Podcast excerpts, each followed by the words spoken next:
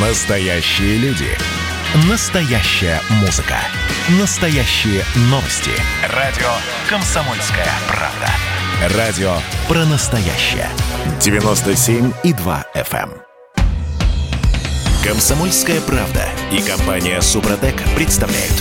Программа «Мой автомобиль». Здравствуйте, уважаемые дамы и господа. Это Осипова здесь. Олег Осипов. Доброе утро, дорогие друзья. Я Андрей Осипов. Ну, надеюсь, что Дима присоединится, потому что мы его пока не слышим. Видимо, у нас какие-то небольшие технические проблемы. Но это не помешает нам с вами, так сказать, пообщаться и обсудить те животрепещущие новости. Мы сегодня поговорим с вами о много чем интересном. О расширении зоны платной парковки, о идее ввести лимит на штрафы в нашей стране. Такая интересно, будет работать она или нет. Ну и, конечно же, мы поговорим об автомобиле. В частности, прокатимся по Дагестану. Как ты вчера верно заметил, готовя материал, я к коллегу обращаюсь, э, к другой радиостанции, вот запусти козла в огород. Это вот протестирует Дастер в Дагестане. Это правда. Как бы это грубо, наверное, не звучало, но я искренне надеюсь, что это мне компания Renault на меня не обидится, что я, так, так сказать, запустили козла в огород. Но, тем не менее, я проведу вам даже небольшую экскурсию по экраноплану Лунь. Это абсолютно такая уникальная, на самом деле, разработка советской армии, еще советской армии, э, который был построен в единственном экземпляре, ну, точнее, два их строили, но вот все-таки один собрали, даже испытали,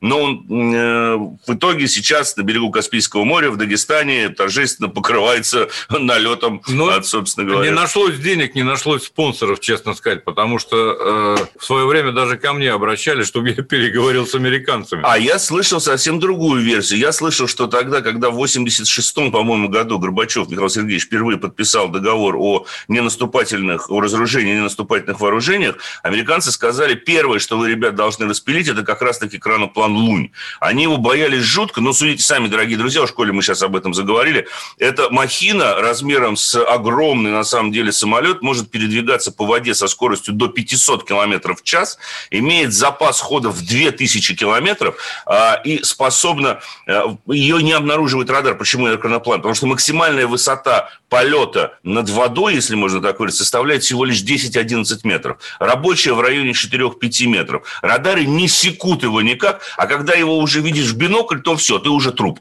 тебя потопили. Но об этом чуть позже. Давайте все-таки начнем с куда более актуальных, собственно говоря, э, вещей. Ну, наверное, логично начать с расширения зон их платной парковки. Это наши столичные жители сейчас, наверное, искренне порадуются. Но те, кто живет в московском регионе прежде всего, Дептранс объявил, что с 5 апреля в Москве будут повышены тарифы на парковку, э, повышается стоимость эвакуации транспортных средств, ну и, конечно же, появятся новые зоны платной парковки в нескольких районах города. В частности, сейчас идет Речь о московских районах аэропорт, Войковский, Савеловский, Коптево, Бутырский, Вихино, Желебино, Донской, Внуково. И почему Всё, этот список не продолжен до Везде. конца? Да, далее везде. Далее, Далее собственно говоря. везде. Далее везде.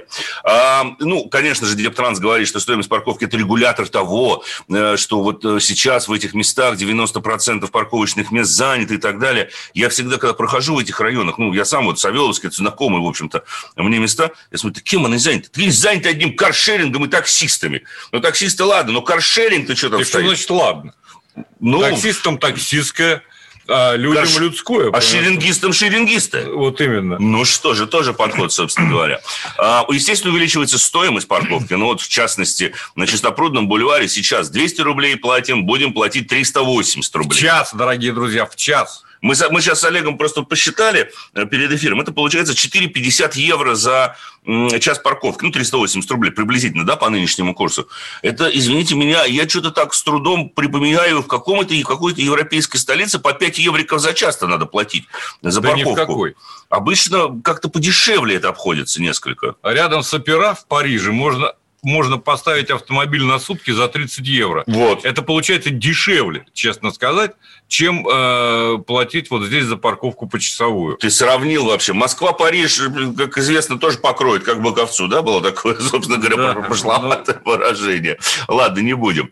А, но больше меня, конечно же, привлекла другая абсолютная информация о том, что ам, Общероссийский народный фронт, точнее сказать, э, глава экспертного центра пробок нет, господин Шумской, а, предложил ввести, дорогие друзья, вот это, конечно, радует, а, лимит на штрафы. Что значит лимит на штрафы? Вы, наверное, подумали, что это э, лимит, который устанавливается для вас, для автовладельца. Нет. Он говорит о том, что надо ввести максимальное, максимальный лимит на выписываемые постановления. И причем он должен дифференцироваться по каждому региону. Ну, к примеру, он говорит, что давайте до Калужской области установим лимит штрафов в 50 тысяч постановлений в год. И если, собственно говоря, они это количество выбирают, то есть там за 2-3 месяца они уже выписали больше 50 тысяч постановлений, то значит что-то там не то с дорогой. Значит, штрафы нужно выписывать в меньшем количестве, но надо, соответственно, э, что-то решать с дорожным движением и так далее. Я частично с ним, кстати говоря, согласен. Нет, согласиться с этим нельзя. Нет, я согласен с ним с тем, что в одном, в одном а, собственно говоря, посыле, что вот эта система «ты не нарушай, не будешь штрафов» уже не работает. Это раз. И я с ним согласен в том, что э, действительно если есть проблемы, и на этом участке дороги постоянно штрафуют, то, наверное, проблема не в головах автомобилистов. Вот он пишет, если 100 машин нарушает 20, то это не водители неправильные, а с организацией движения что-то явно не а так. А до этого вот без всяких лимитов нельзя было посмотреть на организацию движения? Это чрезвычайно сложно? Нет ведомства, которое этим занимается? Нет, нет ну теоретически систем? да, но нет. Не, одну секундочку. Нет систем, это очередная, как бы это сказать, имитация, друг мой. Возможно, возможно. Имитация того, что вот мы сейчас все, так сказать, отследим, наладим, и потом будет меньше штрафов. Начните с обратного, начните с того, чтобы... Ведь ГИБДД, между прочим, уже много раз говорил о том, что необходимо э, скорректировать скоростные лимиты. Давно до пора. до сих пор ничего не сделано. Ничего. Уже глава ГИБДД, уже глава МВД выступает с тем, чтобы, так сказать, разрешить ехать быстрее там, где-то можно, и запретить там, где-то нельзя.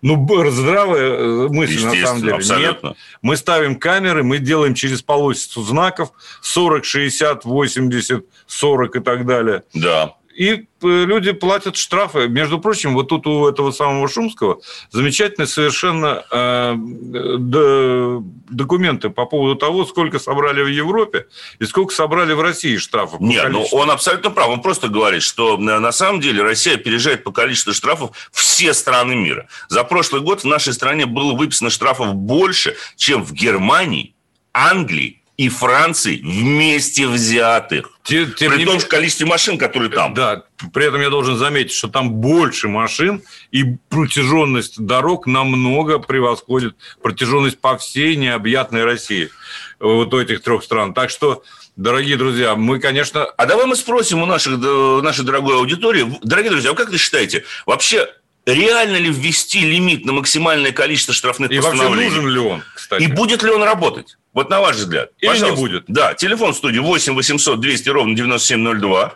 А адрес нашего смс-портала также хорошо, собственно говоря, известен. 8 967 200 ровно 9702. Ну, правда, плюс 7, наверное, 967 200 ровно 9702. Пожалуйста, звоните, пишите. Нам будет интересно э, выслушать ваше мнение. Изменит ли это что-то, вообще говоря? А это способно что-то изменить вообще? Вот, да. Нет, с другой стороны, когда государство начинает само себя ограничивать, это, наверное, хорошо.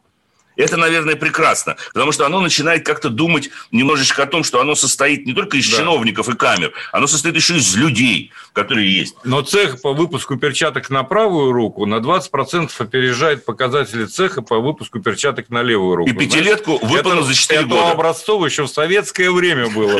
И все про государство этим сказано на самом деле. И как-то оно себя никак не ограничит. Это, это совершенно невозможно. Это неэффективная система, безусловно, вне всякого сомнения. Возможно. Ну, к слову сказать, я думаю, что с нами, с тобой, с людьми, которые очень слабо верят в идею ограничения э, лимитов штрафных квитанций, не согласен, в частности, допустим, Петр Шкуматов, не могу его не привести, э, он говорит, что система лимитов работать не будет. Он в ВНФ разрабатывает... Мы также говорим, что не будет. Конечно. Они предоставляли в Минюс куда более рабочую идею об изменении системы штрафов. В частности, они предлагали отказаться от повсеместной рассылки штрафов и ввести систему предупреждения через те же постановления. То есть не наказывать человека рублем, а предупреждать его, пока он не наберет 5 штрафов. И только после пяти предупреждений уже выписывать денежное наказание. По его словам, таким образом, количество штрафных квитанций уменьшилось бы почти на 80%. И вот он правильно говорит, вечную фразу, потому что в этом деле надо менять систему, а не просто ограничивать количество Совершенно правильно. Но до этого все-таки не грех провести ревизию знаков и соответствии э, дорожным условиям э, реальным, да, угу. и потом убрать те камеры, которые нацелены только на сбор штрафов, и оставить те камеры, которые нацелены на обеспечение безопасности. Не такая уж сложная задача. А как ты их собираешься разграничить, позвольте нескромный вопрос, вот камеры одни от других, на них там очень разные вешать больше? Нет, не очень просто. Во-первых, определенное расстояние после знака, когда должна висеть камера. Вот не сразу у нас 300 80, метров. Одну секундочку. 80, 40 и 300. Да нет. Но это ерунда. Ты же понимаешь, что это не везде соблюдается. Ну, нет. Тоже рядом нет. У нас нельзя через 20 по закону плясать, если дистанция меньше 50 метров. А у нас это сплошь и рядом. Так в том-то и дело. Вот это все нуждается в ревизии. Так. И тогда, когда человек поймет, что камеры выписывают штрафы именно э, по делу, так. Тогда будет совершенно другое к ним отношение. И уверяю тебя, люди это прекрасно поймут, и культура повысится вождение. Вот отлично. Сверхлимиты, наличные деньги на месте. Вот это хорошо. Вот когда перебрали, сразу же начинается возврат денег народу на социальные выплаты. Перебрали лимит штрафов. Все то, что сверху, раз обратно, собственно говоря, возвращается гражданам. Вот это на самом деле могло бы сработать. Или вот мне пишет э, исторический Татарстан 74 мне 25 за рулем 7 лет, стараюсь не нарушать, и штрафы, соответственно, получать только по заслугам. Вот такая на самом деле уверенность э, в собственных силах, она, конечно же, радует. Но как бы то ни было, давай мы уже в следующей четверти, наверное, перейдем к, исключительно к автомобилям. Мне кажется, что, вот, на мой взгляд, эта система лимитов толком но работать не будет. Потому от слова совсем. А, а показать заботу надо. Никуда не уходите. Кто виноват и что делать, в нашей стране знает каждый. А вы попробуйте предсказать, что будет – Каждый четверг в 8 вечера по московскому времени главный редактор «Комсомольской правды» Владимир Сунгоркин делает прогнозы, как станут развиваться события. И у него это отлично получается. У нас очень сильная налоговая служба. Руководитель ее, господин Мишустин, это один из выдающихся управленцев. Ему бы возглавить правительство. Байден может победить с минимальным перевесом. И, скорее всего, они будут спорить, ходить в Верховный суд, доказывать. Карабах станет азербайджанской территорией, каковой она является по всем международному праву и, извиняюсь, по решениям, специальным решениям Организации Объединенных Наций. К лету исчезнет вся эта пандемия, и мы перейдем к нормальной жизни. И дальше, я бы прогнозировал, будет огромный всплеск во всем, в экономике, в потреблении. Я предрекаю, что где-то уже к осени будет серьезный бум всего хорошего против всего плохого. Хотите знать, что будет? Включайте радиоприемники каждый четверг в 8 вечера по Москве. Комсомольская правда и компания Супротек представляют. Программа «Мой автомобиль» страшную-страшную сказку о том, как темной-темной ночью в одном темном-темном городе в центре просыпается древнее зло, и пока все спят, расползается по окраинам, потому что это древнее парковочное, платно-парковочное зло. А, уже обсудили без меня, к сожалению. Я Дмитрий Делинский. Всем доброе утро. Андрей Олег Осипов, редактор портала осипов.про у нас на связи. Присутствует, присутствует. Еще как... раз доброе утро. Да, и снова доброе утро. Вот сразу же, э, Дим, э, интересно зайти на наш портал. Хорошо, но вот, допустим, нас не сравнивать призывают что наша Европу с Россией, что наши не боятся нарушать, а за границей они боятся и все. Да никто там ничего не боится, поверьте. Там точно так же нарушают, очень многие нарушают. Другой вопрос, что там культура вождения другая. Там э, любое нарушение, такое, как у нас, ну, допустим, там через двойную сплошную или э, шашки на дороге, они будут, э, мало того, что наказываться сразу, но является маргинальным поведением. Вы просто даже не сможете себя так вести. Там дорога устроена. Не принято. Да, это не принято. Да и дорога зачастую устроена так, что ты хочешь, не хочешь, а на самом самом деле нарушить не сможешь. Потому что ну, ты не сможешь двигаться по дороге, где ограничение 60, на скорости 160. Потому что ты в бордюр куда-нибудь уберешься или в дерево завяжешься. Ну, вот. И вот абсолютно согласен с 55-м из Ростовской области.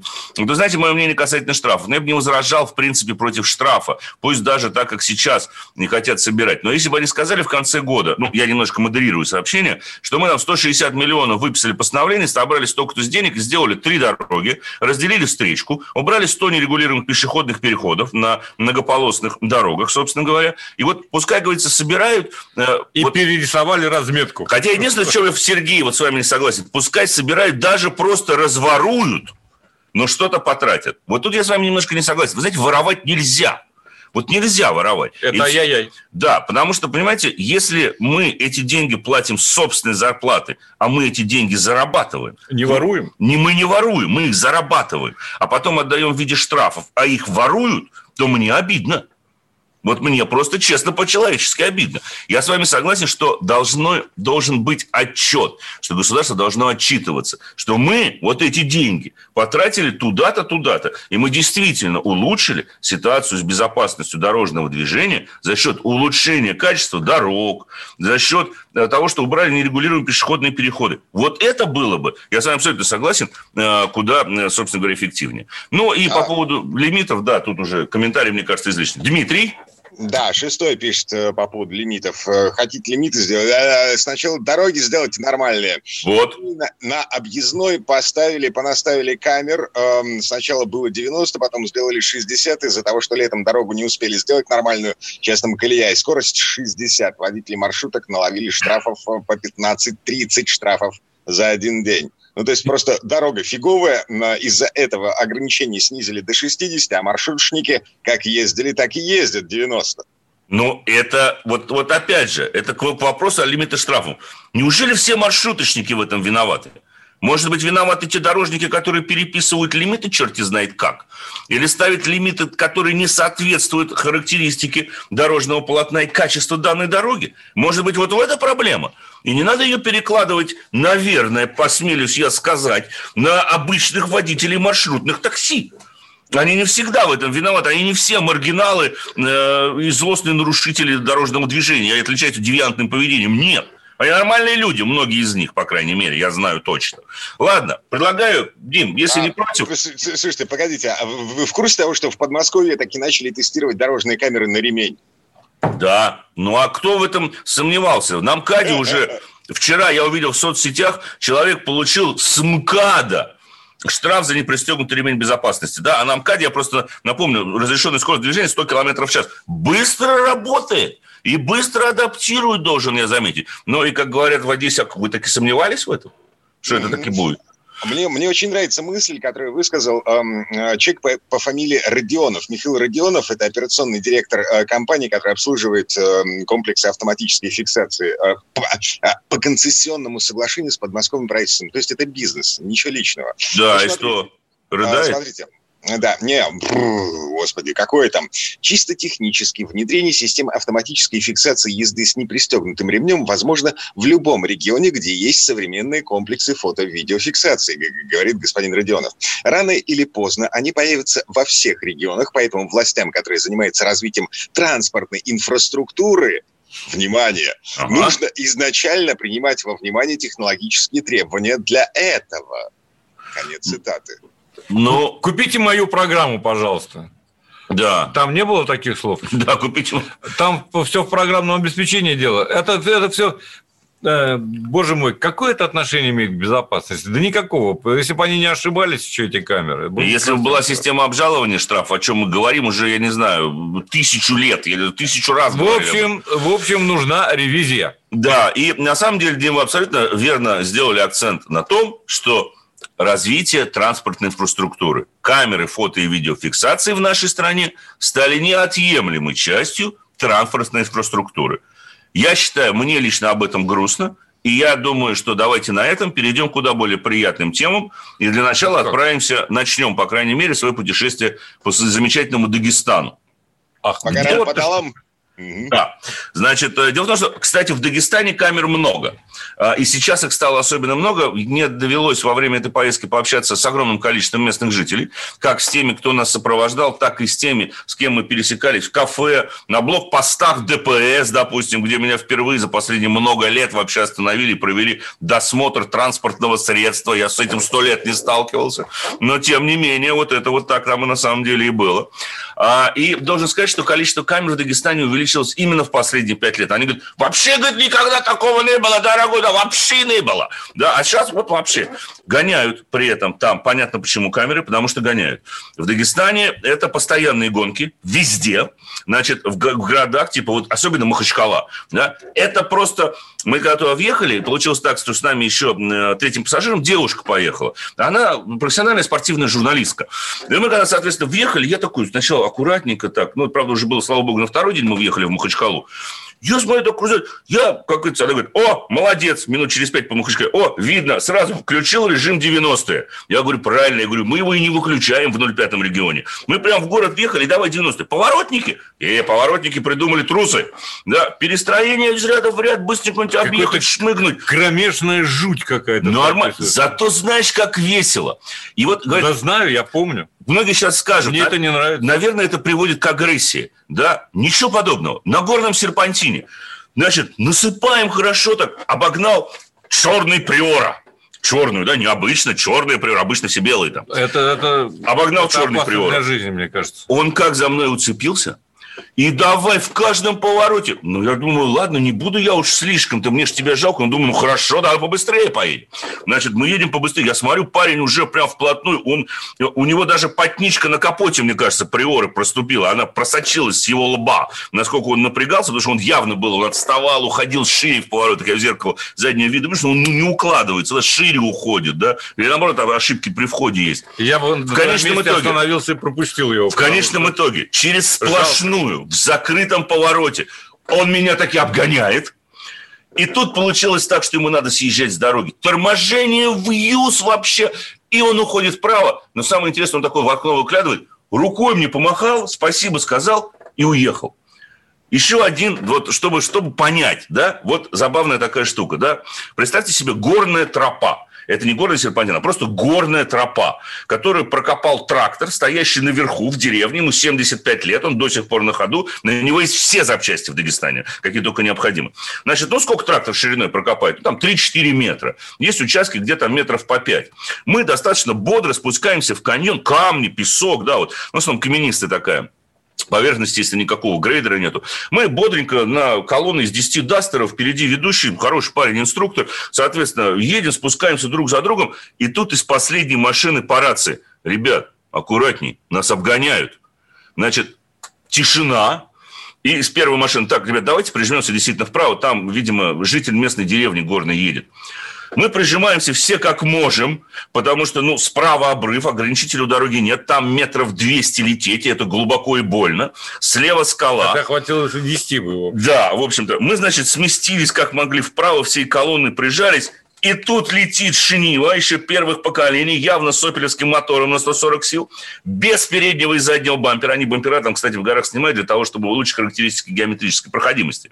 Так вот, он летит с таким ходом. Я такой посмотрел на это дело, думаю, слушайте, финские ролисты увидели бы, они нервно курили бы сторонки.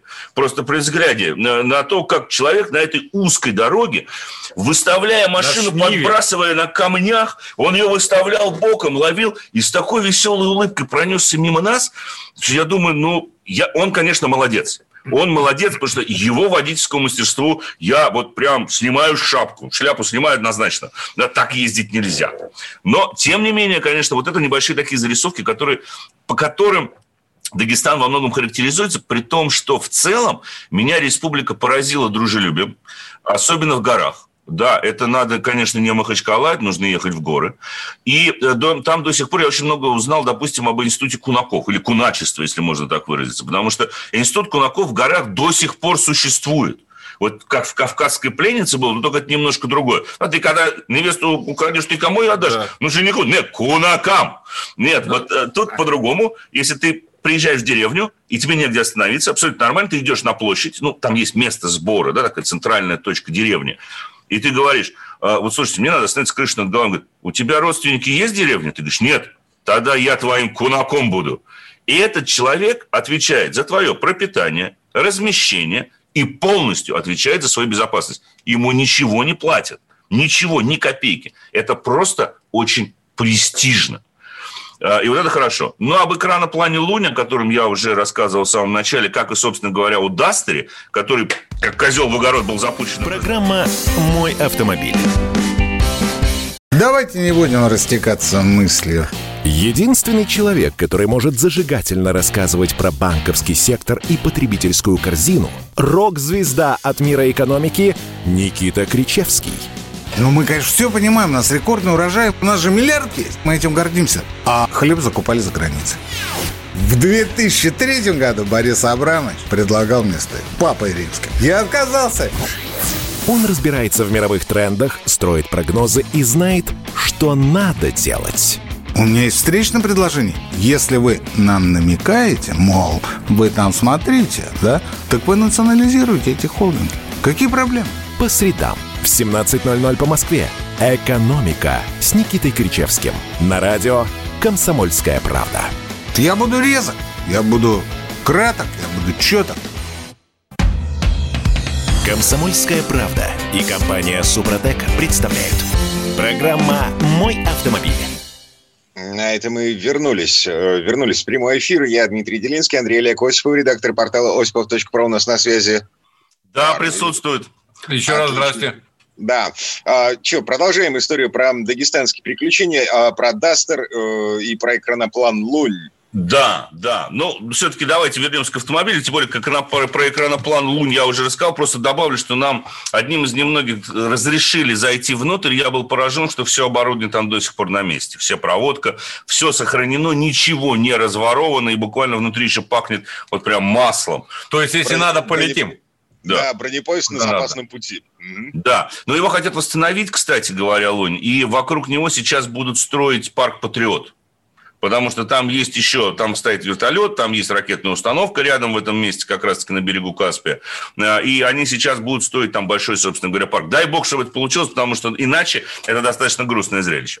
Вернусь, к, собственно говоря, к Дагестану и к абсолютно новому поколению Рено Дастер. О нем я уже рассказывал в рамках статической презентации. Сегодня немножко о ходовых э, впечатлениях ходовых его качествах. Ну, во-первых, нужно заметить, что 86% покупателей Дастера выбирали версию с механической коробкой передач, и я их таки прекрасно понимаю. Именно поэтому на тест-драйве было предложено две модификации с дизельным мотором. Э, полтора литра он развивает как, собственно говоря, и прежде, около там, чуть больше 100, э, 109 лошадиных сил, и с абсолютно новым бензиновым силовым агрегатом 1.3 турбо на 150 лошадок. Причем вот этот мотор мне было особенно интересно попробовать именно в паре с механической коробкой передач, потому что это в кои-то веки механика и полный привод. Машина же может быть как переднеприводная, так и а полноприводная. Переднеприводный? Дизельный только полноприводный, а, только, только полный. механическая коробка передач, а вот бензин можно заказать с полным приводом как с механикой, так и с автомобилем автоматом. Ну, точнее, там не автомат, там стоит вариатор. Но с механикой очень интересно. И, кстати сказать, коробки передач у них идентичные. Они отличаются только передаточным числом пятой, шестой передачи, что связано с самими настройками моторов. Первые четыре передачи, что у дизеля, что у бензина, одинаковые. И тут, конечно же, сохранено то, чем вообще славился Дастер, прежде всего своими внедорожными характеристиками. Первая передача очень короткая. Что на бензине, что на дизеле, она потребуется разве что для бездорожья. В городе ты трогаешься всегда со второй передачи. То есть там настолько эластичный на самом деле мотор и такой, такой ну там вот 4,45, кто разбирается, собственно говоря. Представьте себе, передачное число первой передачи 4,45, второй уже 2,59. Да, то есть там огромный на самом деле провал, и на второй передаче, поэтому с нее трогаешься, на ней, собственно говоря, едешь в городе.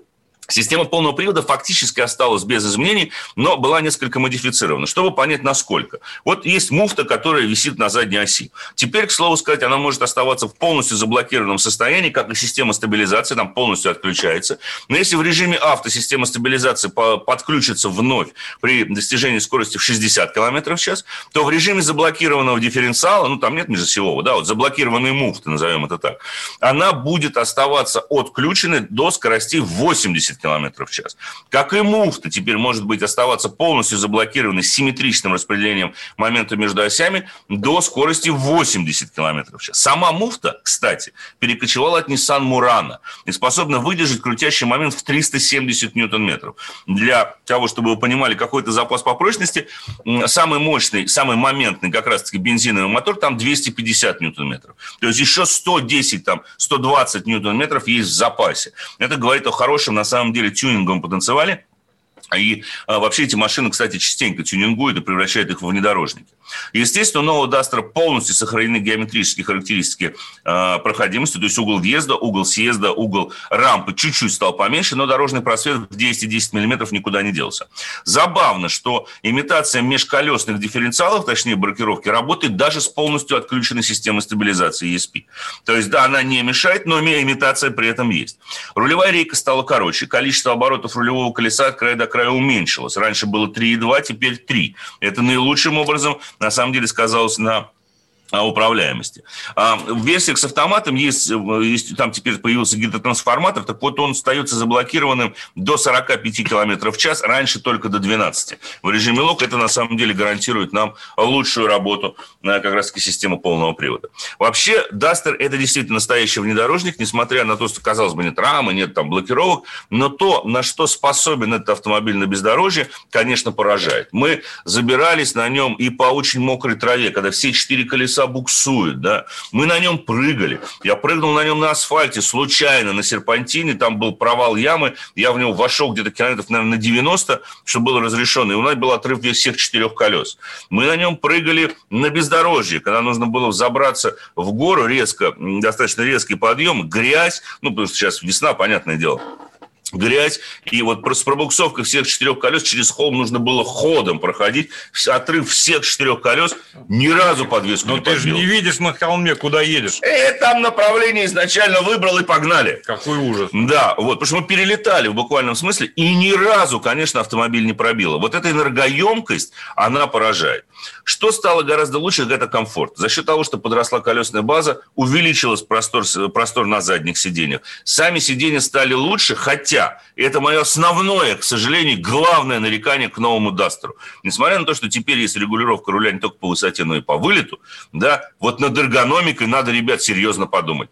Потому что приходится все-таки сидеть близко по педалям, даже в режиме максимально выдвинутой на себя рулевой колонки, приходится продвигаться вперед. Я, в частности, после третьего дня, а мы в день проезжали по 300, по 400 километров с абсолютно разных дорог. Вот в последний день у нас было 200 километров абсолютного бездорожья с горными селами, камнями и так далее. Но у меня, признаться, спина, конечно, ныла. Потому что вот как можно было устранить объективный недостаток, связанный с не очень хорошими сиденьями с экономикой, не знаю. Сказывается как раз-таки э, платформа B0. Да, теперь платформа новая, она абсолютно другая, на 60% из новых компонентов, но, как известно, платформа диктует одну очень неприятную вещь, которую нельзя менять, если ты не меняешь платформу, а именно расстояние от моторного щита до педалей и вылет рулевой колонки. Вот эти вещи, э, к сожалению, на самом деле изменить нельзя. Но само сиденье стало удобным, и, наконец-таки, есть регулировка водительского сиденья по высоте, и кресло фактически, ну, я так понял, что они сарканы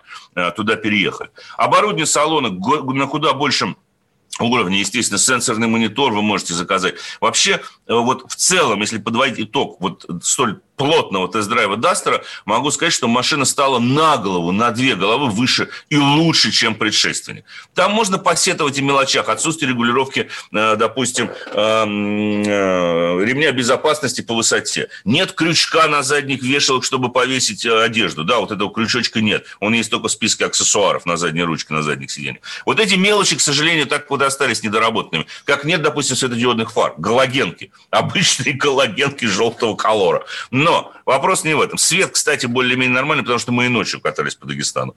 Ну, а вот. Но в целом машина для меня, я считаю, что прорывная – это бестселлер, это самый продаваемый за последние 10 лет внедорожник в России, он даже Ниву 4 на 4 обошел. И я думаю, что новый Дастер э, как раз-таки это звание укрепит, закрепит а и деньги? будет продаваться. Стоит он 945 тысяч рублей. Вот грустно Виктор из Челябинска напишет, что очередь 25-й день. Это 25 дней. Ну, это я такой на Дастер. Слушайте, 25 дней это не так страшно. Это еще не так страшно по нынешним временам. Что такое 25 дней? Да, но завод работает на полную мощность, и это просто первичный спрос. К тому же сейчас есть хорошая версия Edition One, а, которая весь список оборудования в ней есть. Э, приятно. И, кстати, теперь Дастер же можно заказать в пакете более городском, а можно заказать а во внедорожном пакете, там с элементами стайлинга такого, по-прежнему не крашеные бампера. И, кстати, машину теперь покрывать специальным лаком, который более устойчив к царапинам, к езде именно по бездорожью, чтобы дольше сохранялся товарный э, а вид всего автомобиля. Пластиковые накладки есть, накладки особенно во внедорожном режиме. Они съемные отдельно от бамперов, специально сделаны для функционала, они не крашеные, ты можешь не переживать, что ты где-то повредишь. Даже вот, если ты повредил, хорошо. поехал, накладка стоит тысячу рублей, если не ошибаюсь, на порог. Ну, тысяча тоже деньги. Но это недорого. Ну, ты сам снимаешь, она Слушай, Андрей Олег, да, на вопрос, собственно, это все-таки машина городская или машина для того, чтобы ездить по говнам? Ну, это машина для России. Вот я так отвечу. Она, вот это самое будет правильное определение. В городе вы не будете себя чувствовать ущербно. В городе это достаточно удобный автомобиль. На нем будет удобная загородная трасса. Но вот вся прелесть Дастера в его многофункциональности. Почему это автомобиль именно для России? На нем легко можно каждый день перемещаться э, из, с работы в офис, и при этом можно в выходной день отправиться на природу с палаткой и доехать туда, куда, кроме как на полном приводном хорошем внедорожнике, вы не доедете. Вот в этом вот вся прелесть Дастера. Именно поэтому э, его за последние 10 лет, вот сейчас на дорогах у нас около полумиллиона дастеров ездит, да, это много при нашем общем автопарке машин. Это, я опять же повторюсь, это самый продаваемый э, внедорожник у нас в России. Ну, все-таки кроссовер так по определению. Нет, внедорожник, не Хорошо, кроссовер. Ладно. Именно внедорожник. Я настаиваю на этом, на том, что это внедорожник. Не, не, не станем спорить. Если кто-то таки хочет со мной поспорить, можем устроить соревнование на бездорожье. Можем устроить вообще спец такой проект. Возьмем Дастер, возьмем еще, вы скажете, что что-то едет лучше, и посмотрим, что уедет дальше. Так, минут до конца этой четверти часа. Вопрос вопрос из Пермского да. края. Почему запрещает радар-детектор? Вот едем по трассе 100 километров, например, раз камеру показывают на расстоянии километра, начинаем заранее тормозить. Что в этом плохого? Спрашивают так, нас из Перми. Интересно, вы так не заплатите, друг мой? Нет, нет, нет, минуточку. Давайте начнем с первого вопроса. Да? Никто радар-детекторы не запрещает. Если какой-то сотрудник ГИБДД подходит к вам и говорит, что у вас радар-детектор, его эксплуатация запрещена, можете смело отправлять его в Дагестан. Да, ну, я условно говорю. Никто, нет в законе никаких запретов на использование радар-детекторов. Есть антирадары, но это совсем другая штука, вот они запрещены. Но они просто, чтобы вы понимали разницу, радар-детектор показывает, что радар работает. Антирадар искажает показания радара. То есть он, да это он, уже другая он вмешивается тема. в систему. А да, а радар-детектор, радар нет. Это все равно, что вы на любом, на любом видеорегистраторе есть радар-детектор. Все. Хорошего вам дня, дорогие друзья. Спасибо. Берегитесь. Программа «Мой автомобиль». Просыпайтесь, вставайте, люди православные! В эфире радио «Комсомольская правда». Я Сергей Мордан. Прогноз на 21 год вас не порадовал, я надеюсь. Конвойные в белых тулупах, лающие овчарки, прожектора шарят по белой пустыне. Давайте уже вот по-нашему, по-русски скажем. По Врагам и изменникам Родины нет и не будет пощады. Руки прочь от Егоды. У него нашли огромный дилдо в шкафу. А вообще он отмазывал заключенных и пил с ними коньяк. Каждое утро в 8 часов по Москве публицист Сергей Мардан заряжает адреналином на весь день. Мне кажется, это прекрасно. Комсомольская правда и компания Супротек представляют. Программа «Мой автомобиль». А это мы вернулись в студию радио «Комсомольская правда». Я Дмитрий Делинский. В этой четверти часа у нас уже почти традиционная история от Александра Пикуленко. Летописец мирового автопрома упорно продолжает изучать электричество. На этот раз ему попался Porsche на батарейках. Машина называется Тайкан. Слово это турецкое, в переводе означает «быстрый молодой конь». И, в общем, это отсылка к жеребцу с эмблемой Porsche. Но слово Сан Санычу. Тест-драйв как ни странно это звучит сегодня, в молодости Фердинанд Порше был увлечен электричеством. И к 1898 году 23-летний Фердинанд получил должность руководителя тестовой электролаборатории в Вене и хорошо разбирался в электромоторах. Именно поэтому венский производитель экипажей Людвиг Лонер пригласил талантливого инженера участвовать в постройке электрического фаэтона. Мощности компактного двигателя собственной разработки Porsche хватило, чтобы разгонять электромобиль до 35 км в час. Запас хода в 80 км обеспечивал полутонный блок батареи Тудор. 130-килограммовый электромотор приводил в движение задние колеса через односкоростной дифференциал с фиксированным передаточным числом. А изменять скорость водитель мог, используя 12-ступенчатый регулятор. Всего было доступно 6 режимов для движения вперед. Два для заднего хода и 4 для торможения. Кстати, тормозная система была чрезвычайно эффективной. Помимо механического, в ней был электрический тормоз. Porsche сделал конструкцию весьма экономичной. Ненужные ячейки могли отключаться и таким образом экономить заряд батареи. Сто лет тому назад эти идеи не получили развития, но в наши дни его последователи, расположившиеся в Цуффенхаузене на Porsche Штрассе в доме номер один, создали нечто незаурядное. И, конечно, это опять электромобиль. И это здорово, потому что Тайкан – чертовски красивая машина. На Porsche сделали большую работу, перенеся внешний вид концептуального автомобиля Mission E в реальный мир. Тайкан выглядит футуристично, но при этом не диковинно или чрезмерно. Преимущества электромобилей давно известны. Легкие и компактные моторы, отсутствие коробки передач, сцепления, удобство управления тягой и торможением. Но есть и большой минус массивные аккумуляторные батареи. Они не просто занимают много места, их еще и расположить нужно как можно ниже, чтобы не увеличивать высоту центра масс. Для машины со спортивными генами, а Porsche именно такой автомобиль, последнее требование оказывается критически важным. Вы хотите, чтобы ваш Porsche управлялся как обычная легковушка? Разумеется, нет. Porsche должен быть эталоном с точки зрения динамики и управляемости. Так как же быть? Немецкие инженеры справились с этой головоломкой, хитроумно разместив аккумуляторы в днище таким образом, чтобы ноги задних пассажиров оказались в углублении в полу. Так удалось сохранить приемлемую высоту салона, вписав его в силуэт спорткара. Только и сами батарейки Тайкана отнюдь непростые. Дело, опять же, в спортивных корнях марки. Неважно, какой у него двигатель, каким приводом или кузовом оснастили его создатели. Porsche – это прежде всего быстрый автомобиль. А значит, он не только только должен мгновенно разгоняться, но и поддерживать максимальную скорость. Чтобы добиться привычной для любого Porsche динамики, аккумуляторы необходимо сделать как можно более легкими и мощными. Такие требования привели немецких инженеров к необходимости первыми в мире применить 800-вольтовые батареи. Это вдвое выше, чем применяли до сих пор проектировщики электромобилей. Соединенные по параллельной и последовательной схеме 432 литий-ионных элемента напряжением 4 вольта каждый обеспечивают общую емкость 93,4 кВт-час. В результате применения передовой 800-вольтовой системы всего за 5 минут зарядки постоянным током на специальной станции позволит накопить достаточно энергии, чтобы проехать до 100 километров. В идеальных условиях время зарядки с 5 до 80% составляет 22 минуты, а максимальная зарядная мощность достигает 270 киловатт. Можно заряжать тайканы от обычной домашней розетки, от источника переменного тока с зарядной мощностью до 11 киловатт. Следующее звено в цепочке инноваций Тайкана – силовой агрегат. Синхронные электродвигатели, их два, по одному на каждой из осей машины, что означает полный привод. Могут похвастать сегодня самой высокой плотностью мощности из всех существующих сегодня на рынке электроприводов.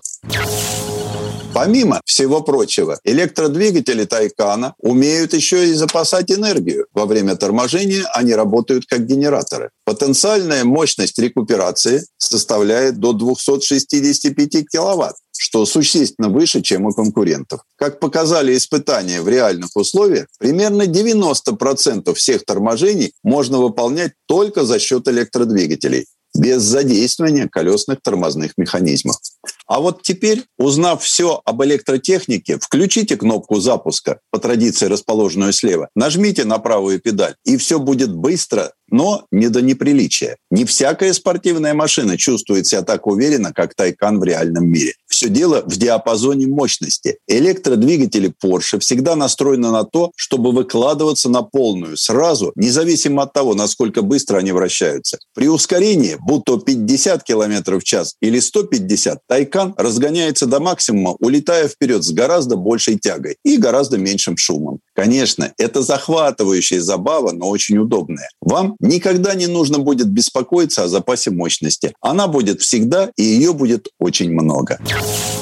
Рулевое управление, может, и не имеет такой обратной связи, как у 911 прошлого, но, опять же, ни у одного современного Porsche этого нет. Он не такой живой, как новый 911 или Ferrari, но по стандартам почти любого другого современного автомобиля он превосходен. Прямой, отзывчивый и достаточно дружелюбный, чтобы понравиться всем, кроме самых больших снобов управляемости. Что более важно, Тайкан поворачивает как хороший Порше. Он потрясающе устойчив в поворотах, отчасти благодаря очень низкой батарее. Пределы скорости высоки, как для спортивных автомобилей, даже с зимними шинами. Это все-таки в первую очередь Porsche, а уже затем электромобиль. Вернее, доказательство того, что эти двое могут очень счастливо сосуществовать в одной машине. И еще, вам нравятся экраны? Надеюсь на это, потому что интерьер Тайкан изобилует ими. Панель приборов представляет собой экран. Информационно-развлекательная система имеет два экрана. И есть даже доступный сенсорный дисплей, чтобы пассажир мог управлять стереосистемой. Тем более, что все сенсорные экраны быстродействующие и интуитивно понятные. Таком фонтане современнейших решений, которые представляет собой Тайкан, невозможно выделить что-то одно. Здесь и впечатляющие характеристики, максималка в 260 км в час и запас хода в 450 км. Интегрированная система управления Porsche 4D Chassis Control анализирует и синхронизирует все отдельные системы ходовой части в режиме реального времени. В числе инновационных систем ходовой части адаптивная пневмоподвеска с трехкамерной технологией и электромеханическая система подавления кренов. Управлять электронными системами Тайкан можно при помощи сенсорных дисплеев или голосового управления, которое откликается на команду «Привет, Porsche». Так что Porsche Taycan представляет собой чистый инженерный подход к тому, каким может быть современный спортивный автомобиль. Без двигателя внутреннего сгорания он может ехать быстрее и отличаться от других спорткаров только тем, что улучшает экологию всего мира. Тест-драйв. Сан Саныч, спасибо. Это был Александр Пикуленко, летописец мировой автомобильной индустрии. У нас на этом все на сегодня. Дмитрий Делинский, радио «Комсомольская правда». Берегите себя. Программа «Мой автомобиль».